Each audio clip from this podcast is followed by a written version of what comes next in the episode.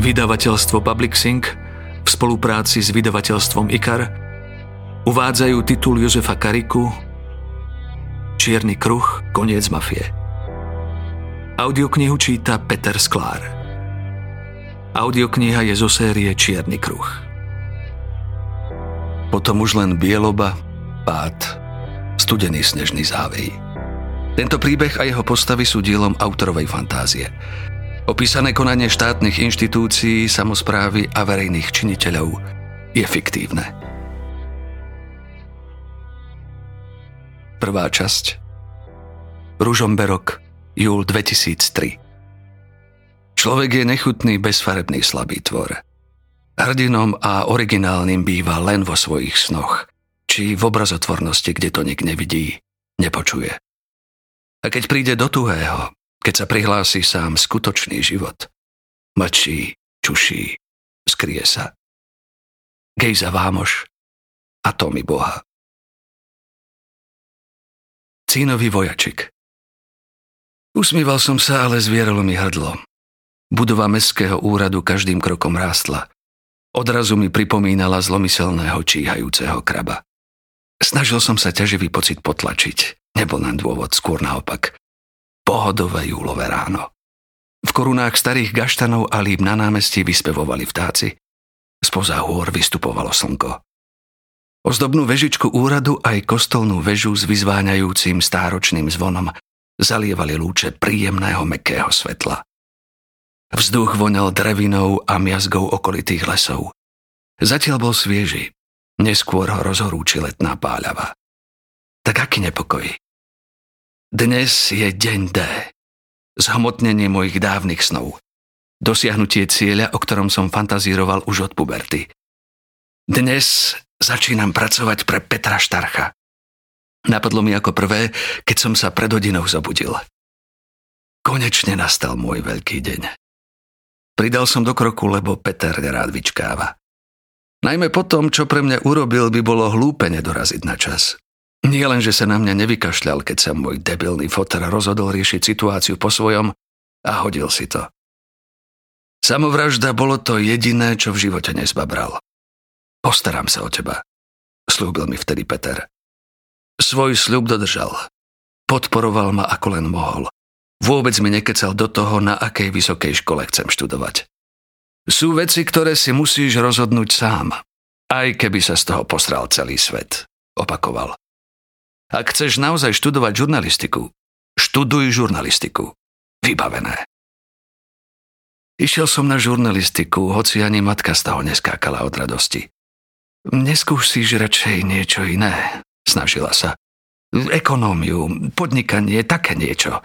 Firmy, čo zostali po otcovi, musí niekto obriadiť. Neboj, Peter sa o to postará. Peter? No jasné, čo sa čuduješ? Nechápal som. Tak to fungovalo už dávno. Ešte keď otec žil. Nevedela si o tom?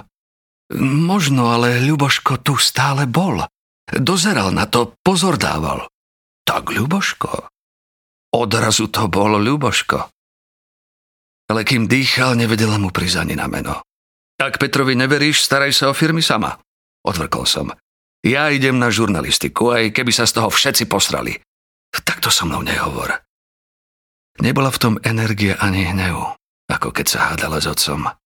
Iba únava, otúpenosť. Išiel som teda na žurnalistiku do Bratislavy a bol to správny krok. Bavilo ma to oveľa viac než právo, do ktorého ma dotlačil foter a ktoré som po dvoch semestroch fakoval. Peter ma podporoval.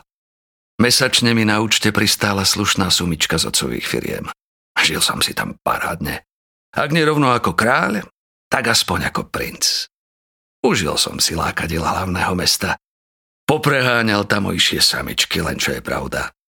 A keď sa raz či dvakrát niečo postralo, napríklad niekto priveľmi žiarlil a chcel robiť problémy, pomohli mi Petrovi pešiaci, Laba a Bobo, ktorých po tej divočine pred piatimi rokmi odvalil do Bratislavy. Dnes prišiel čas na ďalší krok. Veď princ nemôže byť na veky princom.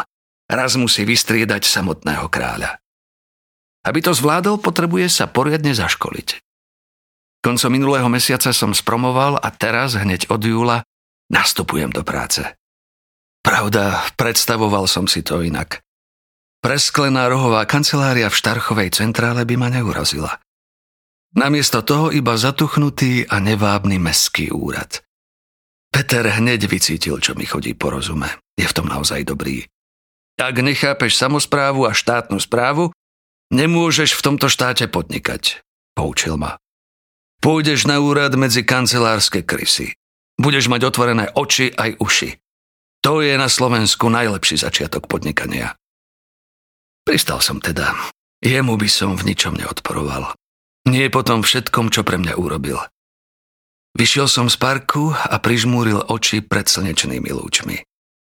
Peter už postával na parkovisku pred úradom. Spokojne sa opieral o svoje čierne Audi A8. Díval sa opačným smerom k starej Burianovskej vile a ruinám Likavského hradu na úpetí chočských vrchov. Keď začul kroky, otočil hlavu. Usmiel sa, kývol mi na pozdrav. A ja som mu zakýval. Pozrel na budovu úradu a preglgol. Podali sme si ruky, vždy to tak robíme. Už od čias, keď som bol sopľavým chalanom a každá návšteva môjho vzoru mi bola sviatkom. Tak čo? Pripravený nastúpiť medzi krysy? Jasné, ideme na vec. Usmiel som sa. Len stále nechápem, ako ti tým pomôžem. Myslel som, že budem robiť pre teba. Veď budeš. Žiadne strachy. Všetko to rýchlo pochopíš. Ocovský ma potľapkal po pleci. Od neho mi to, na rozdiel od môjho ozajstného fotra, nikdy nevadilo. Otvorené oči aj uši, viem. A zatvorené ústa. Keď niekam nastúpiš, prvý rok drž čo najviac zatvorené ústa. Univerzálne pravidlo. Na škole nás učili, že sa máme predviesť, ukázať všetky schopnosti, byť iniciatívny. Chuj, zasratý. Toto učia mladých. Tým si odfajčíš kariéru hneď na začiatku. OK. Otvorené oči, uši, zatvorené ústa. Základ dobrej kariéry. Znova ma potľapkal, pobrali sme sa k vyrezávanej bráne do úradu. Prvý deň v práci pre Štarcha. Neposer to. Opakoval som si. Chvíľu sme postávali pri vchode. Petrovi sa nechcelo ísť dnu. By som sa dogrcal. Zhodnotil a pozrel na hodinky. Odrobil som si tam svoje. Boha to mi stačí, že tam chodívam na zastupiteľstva a meské rady. Nepôjdeš so mnou? Nie. A na čo? S úradom nemám nič spoločné, aspoň oficiálne. Som len obyčajný podnikateľ, meský poslanec a člen rady. Nič viac. Nič viac. Uškrnul som sa. Prevezme ťa niekto iný, všetko som dohodol. Uvedie ťa do roboty, poukazuje ti úrad. Najlepší sprievodca na svete. No, som zvedavý. Znova pozrel na hodinky. Kde je ten zmrd zasratý? Nič som na to nepovedal. Petrové nálady sa rýchlo menia. Keď začne byť pichľavý, najlepšie je mať zatvorené ústa. Pootočil som sa a čítal si informačnú tabuľku osadenú vedľa vchodu. Budova Mestského úradu je kultúrna pamiatka. Postavili ju koncom 19. storočia. Slúžila ako fara, pôsobilo v nej veľa významných osobností. Nič nové. Viac som sa nestihol dozvedieť. Drevená brána zapraskala a so zaškrípaním sa otvorila. Chcel som prehodiť niečo o efektoch ako z nevydareného hororu, ale stiahlo mi žalúdok. Ovanul ma vzduch zo vstupnej haly. Zazdalo sa mi, že je neprirodzene starý, skazený. Odrazu sa mi tam veľmi nechcelo. Nebyť štarcha asi by som hodil spiatočku a namiesto šaškovania s byrokratmi si užil pekné leto. Z prítmia vykročil vysoký a chudý chlapík. Mohlo mu ťahať na šesťdesiatku. Len čo som ho uvidel, skoro som sa rozosmial. Štarchové prezivky boli legendárne. Často sedeli ako riť na šerbeľ. V tomto prípade ešte lepšie. Pred chvíľou hovoril o kancelárskych krysách a tento týpek mal priam dokonalý krysý ksicht. Predstav si krysu v ľudskej podobe a máš rovno pred očami. Pán Alexander Vokoš, predseda rady Mestského úradu. Predstavil mi ho Peter. Toto je mladý ostrý? Usmiel sa úradník. Poznal som oca. Dobrý chlap to bol. Podal mi ruku. Na podiv ju mal teplú, dokonca aj normálne stisol. Žiadna mŕtva ryba. Keby ma nepodráždil pripomenutím otca, bol by mi celkom sympatický. Za svoj výzor nikto nemôže. Ber si ho a dobre mi na ňo dohliadni, povedal Peter. Ako sme sa dohodli? Spoľahni sa, odvetil Vokoš a znova sa usmiel.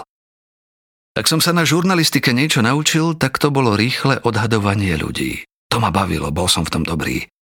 Aj tohto chlapíka som rýchlo prečítal. Pretvárka mu išla na jednotku. Poďme, dnes toho bude veľa, posúril Alexander. Odchýlil bránu, aby som mohol vojsť. Do šera. Pozrel som na Petra. V tvári som mu zazrel nefalšovanú hrdosť a spokojnosť. Žmurkol na mňa a palcom ukázal jednotku.